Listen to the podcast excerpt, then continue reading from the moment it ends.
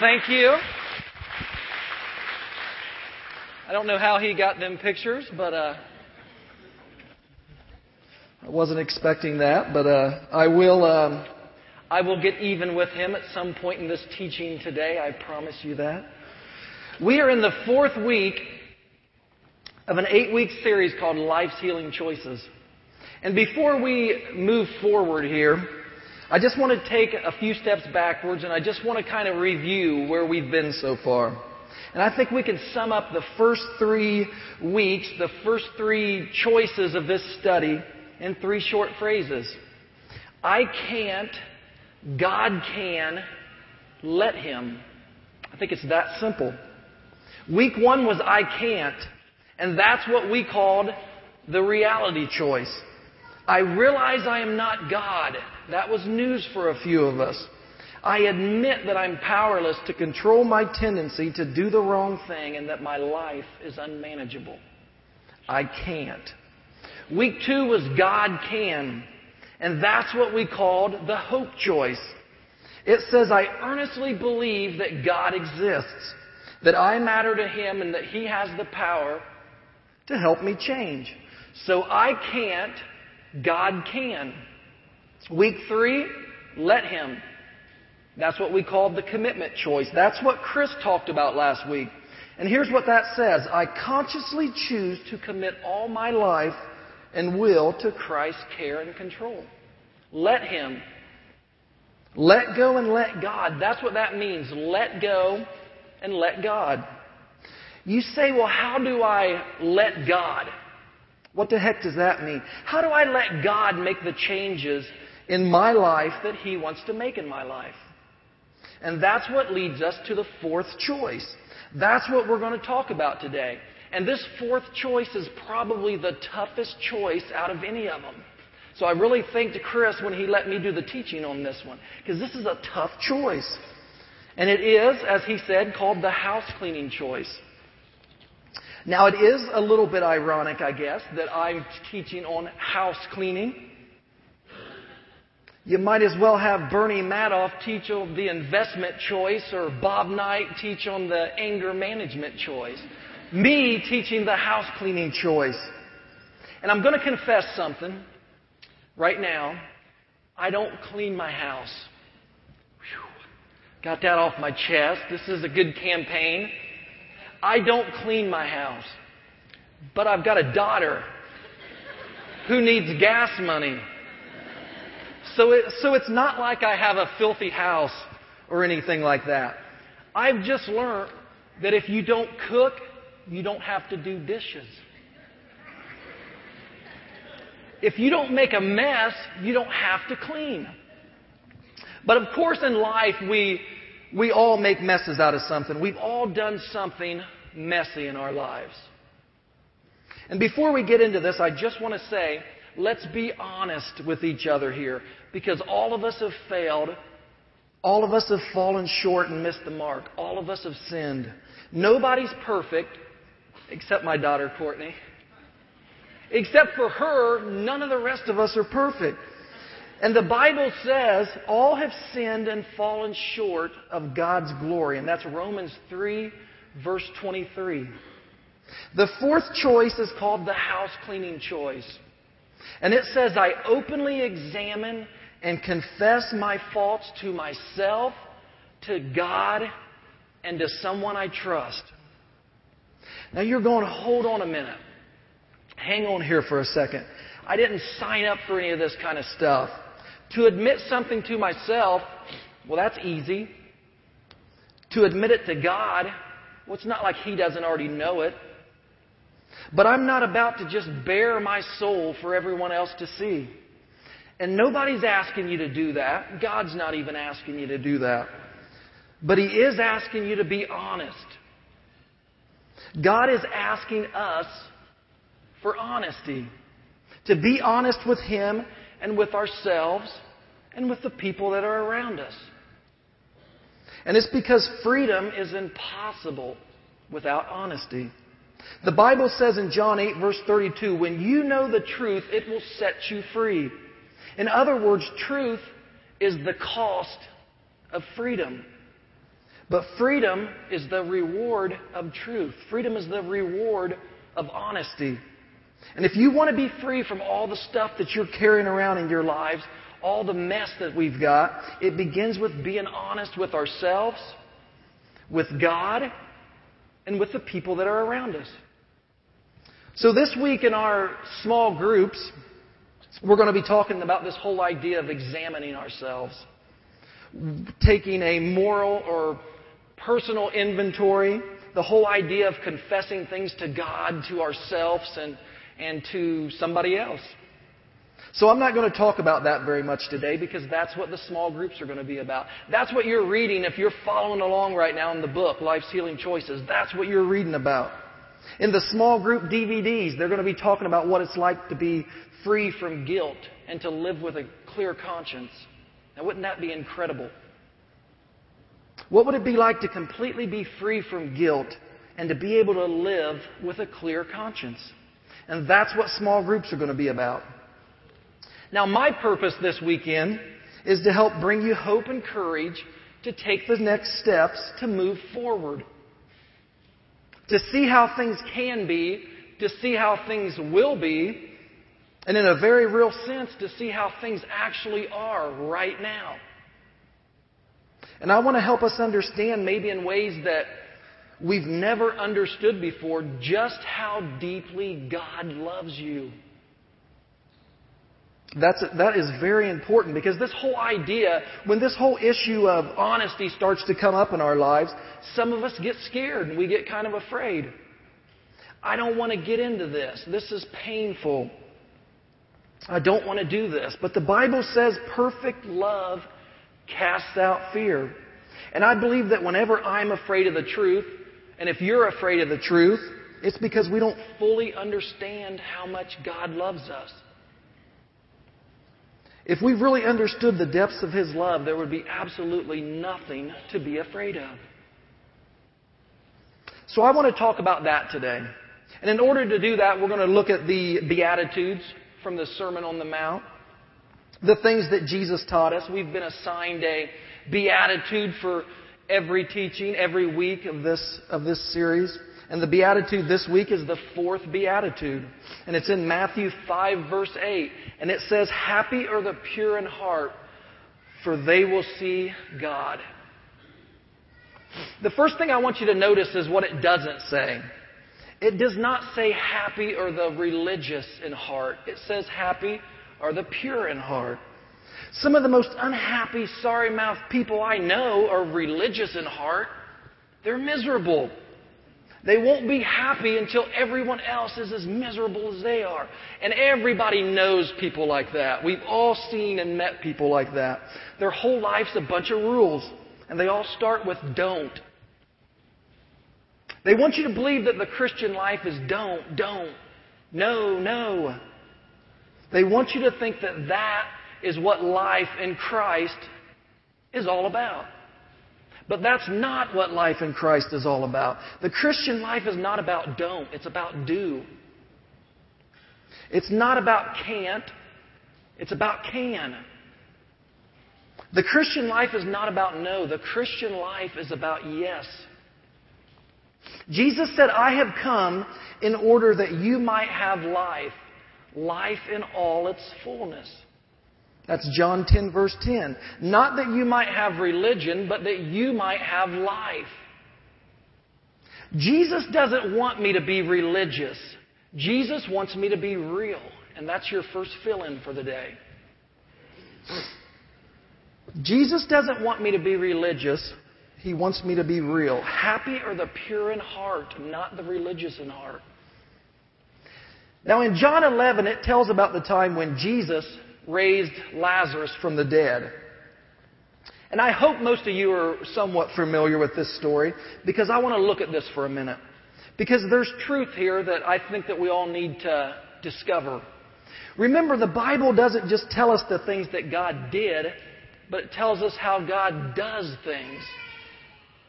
And the Bible says this in John 11, verse 43. Jesus cried with a loud voice, Lazarus, come forth. And he who had died came out bound hand and foot, picture that, with grave clothes, and his face was wrapped with a cloth. Jesus said to them, Loosen him and let him go. It says he was bound hand and foot with grave clothes, and his face was covered with a cloth. There's significance there. That means that nothing that binds you up and keeps you from fullness of life, nothing that trips you up as you try to follow Jesus, nothing that covers you up, keeps you hidden from the rest of the world, none of that can withstand the life giving power of Jesus Christ. When you gave your life to Christ, the Bible says He brought you from death into life, just like Lazarus. You were brought from death into life, but there's still things in life that keep you from fulfillment in your life. And as we read a moment ago, Jesus said, I came to give you fullness of life. But there are things that bind us up, that hold us back, that restrict us, that keep us from finding or reaching our full potential in life. These are things that still trip us up as we try to follow Jesus.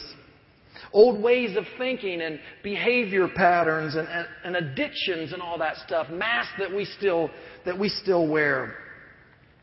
Jesus says, I want to set you free from all of this stuff. It's not just enough that I'm bringing you from death into life, but I want to bring you into freedom. And He does this through His people. Now, if you look back up at the text again in John 11, look toward the end. It says, Jesus said to them. Who's them? That's the followers, the disciples. Jesus said to his followers, You loosen him and you let him go. Jesus does it through his people. That's why small group life is so important. That's why it's important for all of us to be in relationships with other followers of Christ. That's what Celebrate Recovery, that's why that's so important. It's about people helping other people to walk in freedom. And to get free from the things that hold us back and that trip us up and that cover us up. Jesus said to his followers, You loosen him and let him go. You notice he doesn't say loosen and then wrap him back up in a whole other bunch of stuff again. The Bible says in Galatians 5, verse 1, it is for freedom that Christ has set us free. It's not to bind us up and restrict us, as some religious in heart would think. Jesus says, if the Son sets you free, you will be free indeed. And that's what Derek sang about earlier. He said, Happy are the pure in heart, not the religious in heart. Well, you say that sounds great. But how is it possible to actually have a pure heart?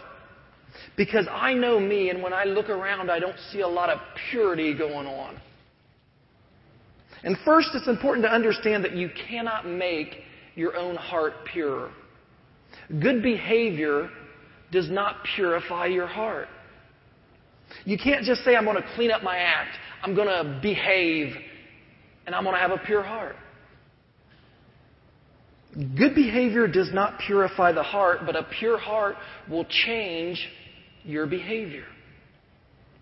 Repentance is not what you do in order to earn forgiveness. Repentance is what you do because your forgiveness has already been paid for. Romans 5 verse 8 says, While we were sinners, Christ died for us. He didn't wait for us to clean up our act. While we were sinners, Christ died for us. And the only way to have a pure heart is through the blood of Jesus Christ that was shed on the cross for your sins. Purity of heart is the gift of God's grace. You don't earn it, you don't buy it.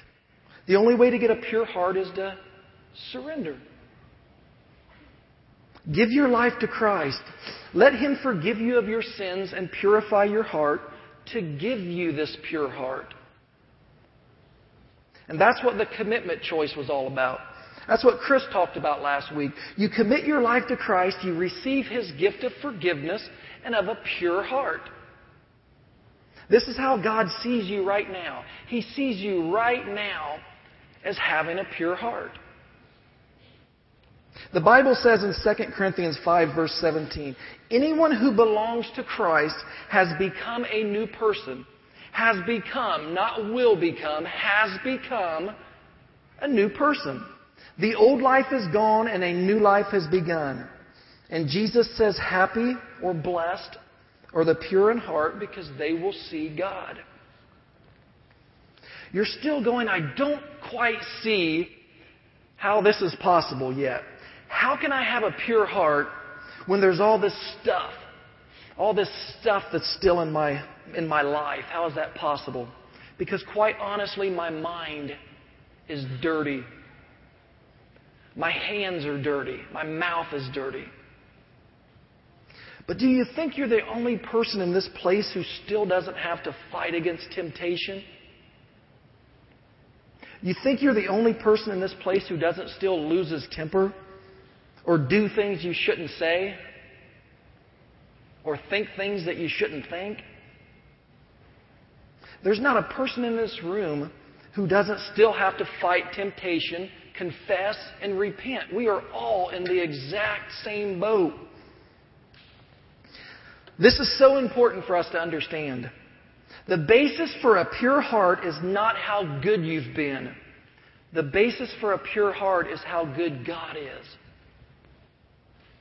It's not how good you've been, it's how good God is. It's based on God's character, not yours. It's based on God's actions, not yours. It's based on God's goodness, not yours. Your good behavior does not purify your heart, but a pure heart will change your behavior. So, my question is what does your heart want? Deep down inside, what does your heart want? Do you want to see God in your life? And I think you do because you're here today, unless you were drugged here by somebody. The very fact that you're here today is a reflection of a deep desire in your heart to have a relationship with God. And to make things right in your life that are not right because it's tiring carrying around this baggage in our lives, the mess that we've made in our lives, the way that we've hurt people, that we've hurt ourselves. Psalm 139 says, You have looked deep into my heart, Lord, and you know all about me. God knows everything about you. He knows that you want to be free. He knows that you don't want this sin in your life. He knows that you want Him to purify your heart. And the only way to do it is to surrender to Him. He promises if you surrender, He will purify your heart. Then you will see God in your hands and in your feet and in your mind and through your eyes and your mouth and just the way that you live your life. You will see God in and through your life as He develops the character of Christ in you. That's when you finally begin to see God in your life. It doesn't happen overnight. This is a process. It's a lifelong process, but you have a role to play in that process. And so do everybody else in here has a role to play in that process. Your role is to surrender. You practice what you already know. You don't worry about what you don't know yet. You practice what you already know. Your role is to cooperate in, with God in becoming what you already are. I know that sounds a little weird at the moment. But the Bible says in Romans 4, verse 17, God calls things that were not as though they were. He sees you right now in Christ as having a pure heart. So you are cooperating with Him in becoming what you already are. I know that's still confusing. Let me, let me explain it a little bit here now. Let me give you a word picture. I know a lady who's a gardener, an amazing gardener. She has what they call a green thumb. She has a hundred rose bushes in her yard. They always start from a bare root a bare root, if you've never seen one, we're going to get a picture up here. Well, that wasn't really what I was thinking about with a bare root, but we'll work with this picture. But a bare root is a little stick in a clump of dirt. And that's what I see. I see her take this little stick and clump of dirt and she puts it in the ground. She sees the future. She sees what it is.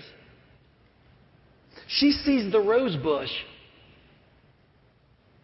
She sees the colors. She can smell the fragrance of the flowers. She sees the bouquet that she's going to make with this. She already sees it. She already sees its future. She calls things that are not as though they were. I see the stick in the ground. I see the freaking little weed. And it looks like a nothing. And she sees the future. She knows what it's going to look like. Let me give you another word picture here. In Florence, Italy, is Michelangelo's David. I think we got a picture up there. It's a censored picture. I wanted to be able to teach again one of these days, so. And the story behind this magnificent sculpture is that Michelangelo said, when asked, How did you do that? He said, I just cut away everything that wasn't David. The rest of us always sees a big block of stone. We see an ugly rock, but the master, Michelangelo, saw David in there. He cut away everything that wasn't David. So David became what he was already in the mind of the Creator. And it's the same process with us. It's the same process with you. God has already declared your heart as pure. He already sees you in Christ as having a pure heart.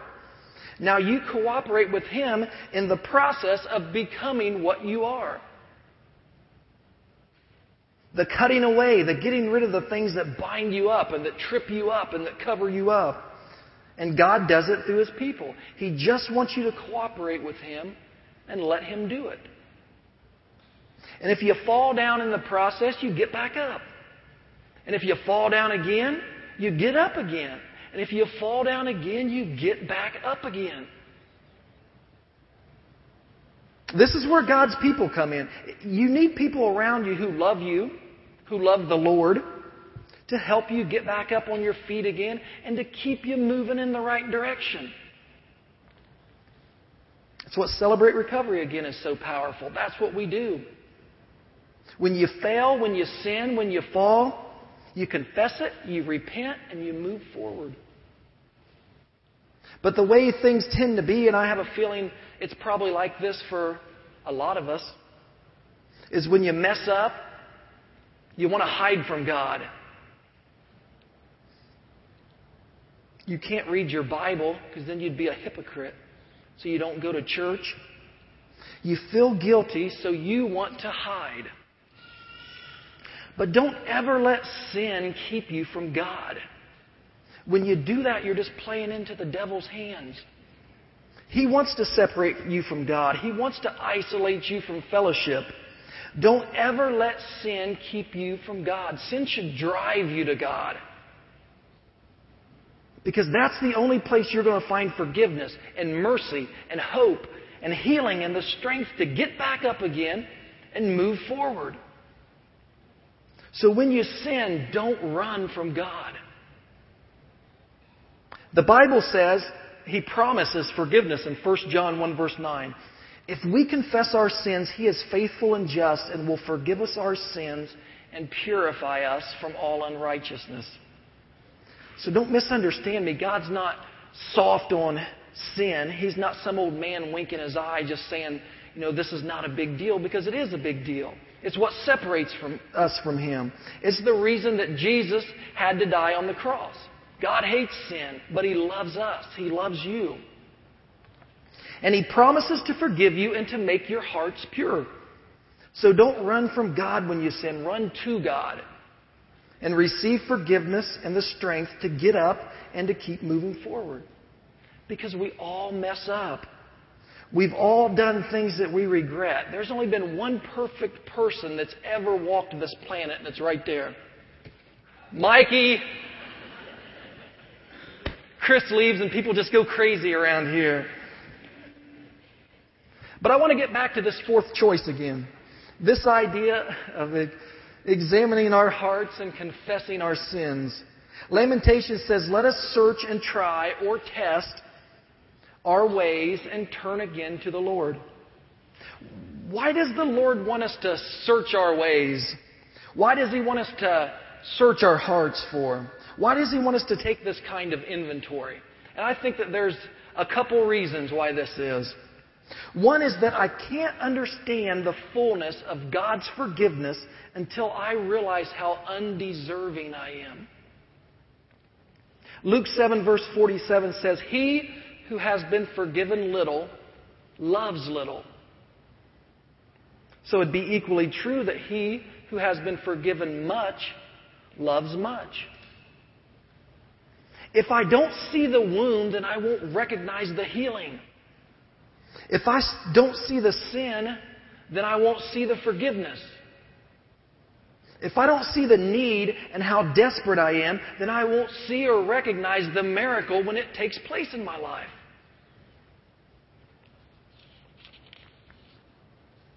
But I think there's a second reason for this kind of heart search also. And I, it's because so much of our continuing struggles that we have, so much of our behaviors now are tied to poor choices that we've made somewhere in the past. They're the results of things either that we did or that were done to us. And those are the things that shape our character. They shape our behavior. They still shape our lives. And those are the things that, yeah, they've been forgiven, but they still need to be dealt with. They still need to be taken away. We need to be unwrapped from our grave clothes, from the things that are restricting us, that are holding us back from fullness of life. There are hurts that still have to be healed, habits that need to be broken, and hang ups that we just have to get over. And God will do this.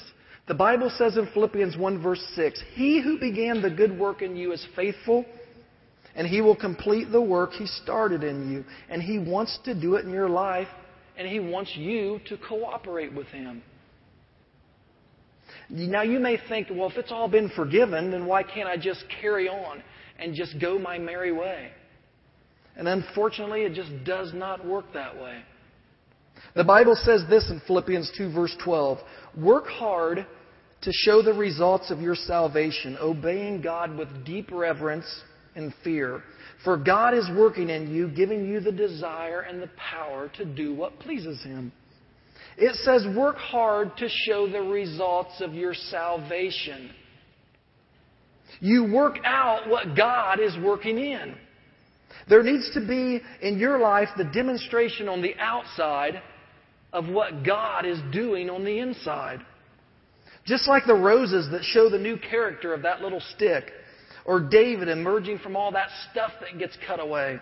God wants that. He wants that beautiful work of art in your life so that the rest of the world can look at it and say, I need that in my life. Good friend of mine and former worship leader here, Isaac Pellerin, is here today. And um, and I just think, when I say that, I think a lot about Isaac. I've seen Isaac do so many things for me and so many things for other people where he was demonstrating on the outside by his actions what God was doing on the inside. And I remember I used to look at Isaac and I would say, I need that. That is what I want in my life.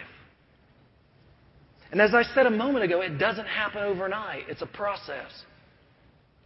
I was talking to a guy just a few weeks ago, a friend of mine who started coming to this church just a little over a year ago. And I could see as he was talking, I could see the wonderful, tremendous progress that this guy has made in just one year. But in his mind, all he could see was everything that still had to be done. He said, It's like everything I try to deal with, God just dumps something else on me. One thing after another. It's like he's building this case against me. And I had to help him see that God isn't piling anything on you. He's taking stuff off. You know that anger? God's saying, I want to help you with that anger. I've got people around you who can help you with that. And as he deals with that, he sees something underneath that was causing that.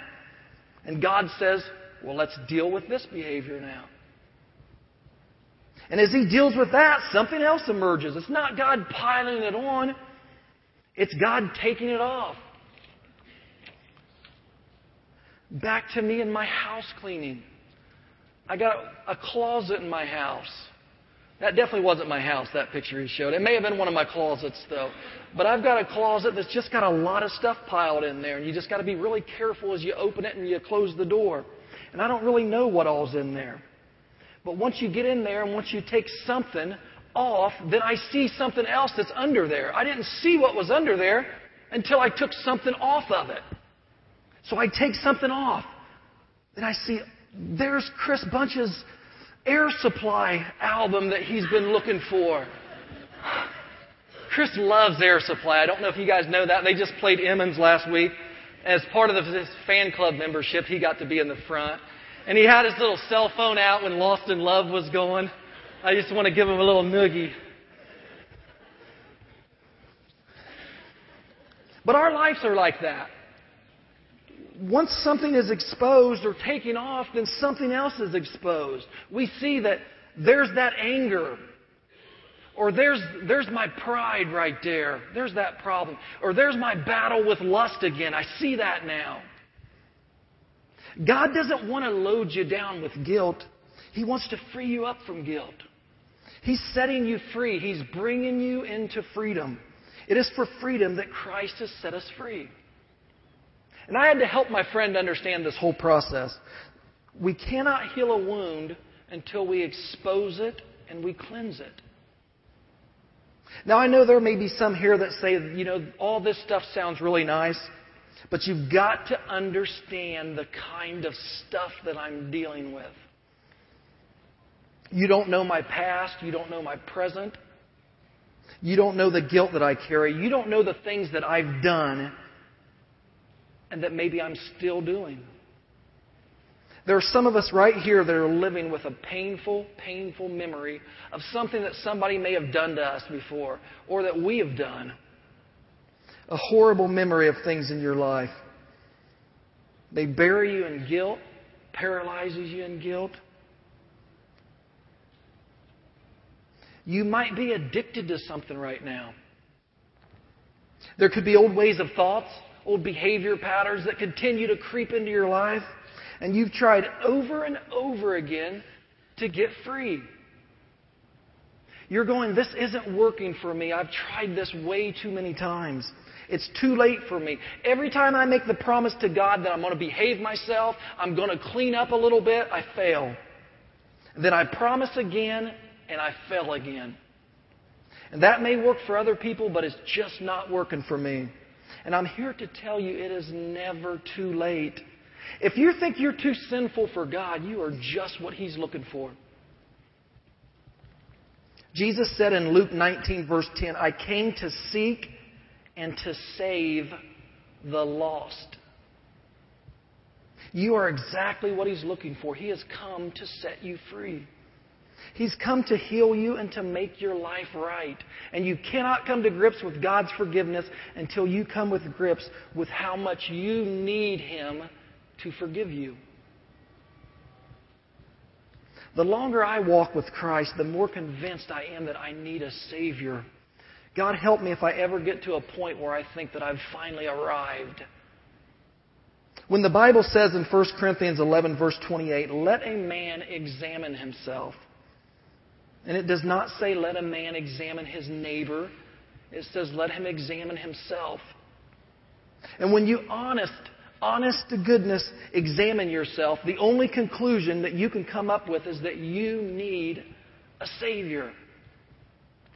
You cannot do this on your own. But God promises forgiveness when you come to Him with an open heart. God isn't asking you to make a promise that you can't keep. He's asking you to receive a promise that only He can keep. 1 John 1 verse 9 says, If we confess our sins, He is faithful and just and will forgive us our sins and purify us from all unrighteousness. God promises forgiveness. He never breaks a promise. He cares about you, and He wants to bring you freedom and wholeness. Not just to bring you from death into life, but death into life in its fullness. That's the pathway, the process to get there. Happy are the pure in heart, for they shall see God. Do you want a pure heart? Do you want to see God at work in your life? In your family, in your household, in your business, in your friendships, in your relationships? Do you want to see God there? Do you want that kind of freedom? Then you have to let the Lord set you free. John 8, verse 36 says, He whom the Son sets free is free indeed. And it begins with being honest to God. When you know the truth, it'll set you free. It begins with examining your life and admitting your faults to yourself, to God, and to the people that you trust, and allowing them to help you through the healing process. Now, look at these next two verses. The Bible says this in Psalm 32. The psalmist had been wrestling with his guilt and hiding from God. We get to verse 5 and he says this Finally, I confessed all my sins to you and I stopped trying to hide my guilt. I said to myself, I will confess my rebellion to the Lord and you forgave me. All of my guilt is gone. Therefore, confess your sins to each other and pray for each other so that you may be healed. Now, I know that I've given you a lot to think about so far. And I know, like I said to begin with, that this is some heavy stuff. We haven't laughed a whole lot in this service. Could be I'm not real funny, but I don't know. But this is some heavy stuff. And I just want you to think about this idea of becoming what you already are, of stepping into freedom, of how God wants to set you free from things that are still holding you back and tripping you up the things that you continue to hide behind. And I know this kind of honesty with yourself and with God and with other people can be scary, and I'm definitely not denying that. But remember, it says perfect love casts out fear. And I want you to know how deeply God loves each and every one of you here today. If you understand that He loves you, you do not have to be worried about this. Why be afraid of God when He loves you? Don't be afraid of the consequences. They've been paid for. Step into the freedom that God offers you. Now, today we are going to celebrate communion together. Communion is a time that we remember Jesus came to this world to build a relationship with us, went to the cross and took on all of our sins all of our fears. He paid for all these things that we still hold on to. Today has been about the house cleaning choice, confessing to ourselves, to God, and to someone that we trust. Derek is going to be coming up here, and he's going to lead us in a song. And I just want you to stay seated while he's playing at first take a moment and just kind of reflect a little bit. And in your mind, I just want you to kind of examine yourself. Examining the things that you may be doing that are tripping you up or holding you back. Maybe something that's causing problems in your life, causing problems in your marriage, in your relationship with your kids or your parents, maybe your relationship with God.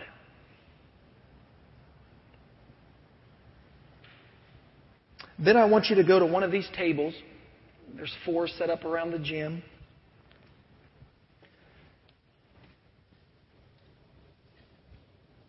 Oh, I don't have any bread. Oh, yeah. There we go. Thought the worship band got up here and got hungry. I invite you to tear off a piece of bread. This is the body of Christ broken for you. Dip it in the juice the blood of Christ shed for you.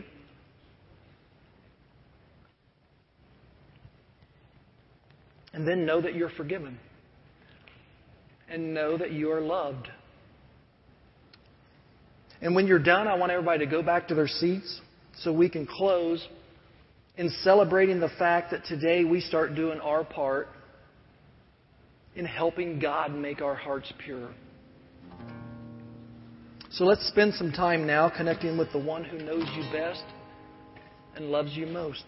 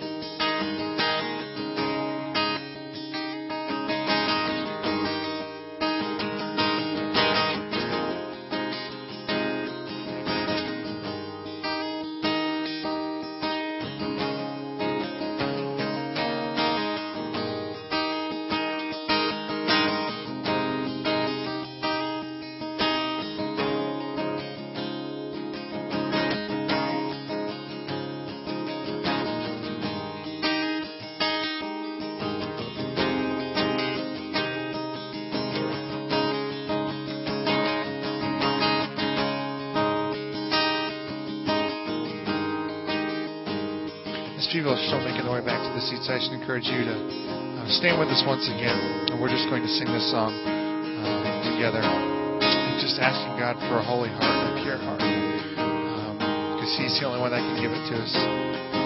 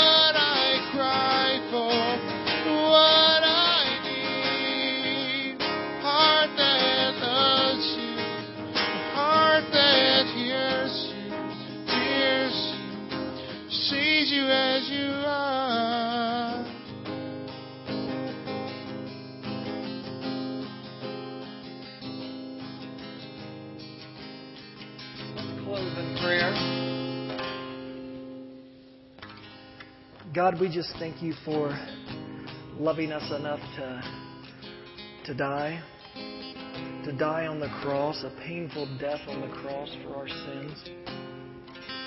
Let us each understand the depths of how much you love us and how much you long for a relationship and how much you long to purify our hearts. And as we just took communion, we understand what was sacrificed, what was, what was broken, and what was shed for our sins to be forgiven. For these things that we still hold on to, that we still trip over, you have already forgiven us. You have done your work. Now it is time for us to do ours. Thank you, God, for being an amazing God and for loving us that much. In Jesus' name I pray. Amen. Have a great week. Know that you are loved in this place. If anybody wants to talk, I will be up here at the front.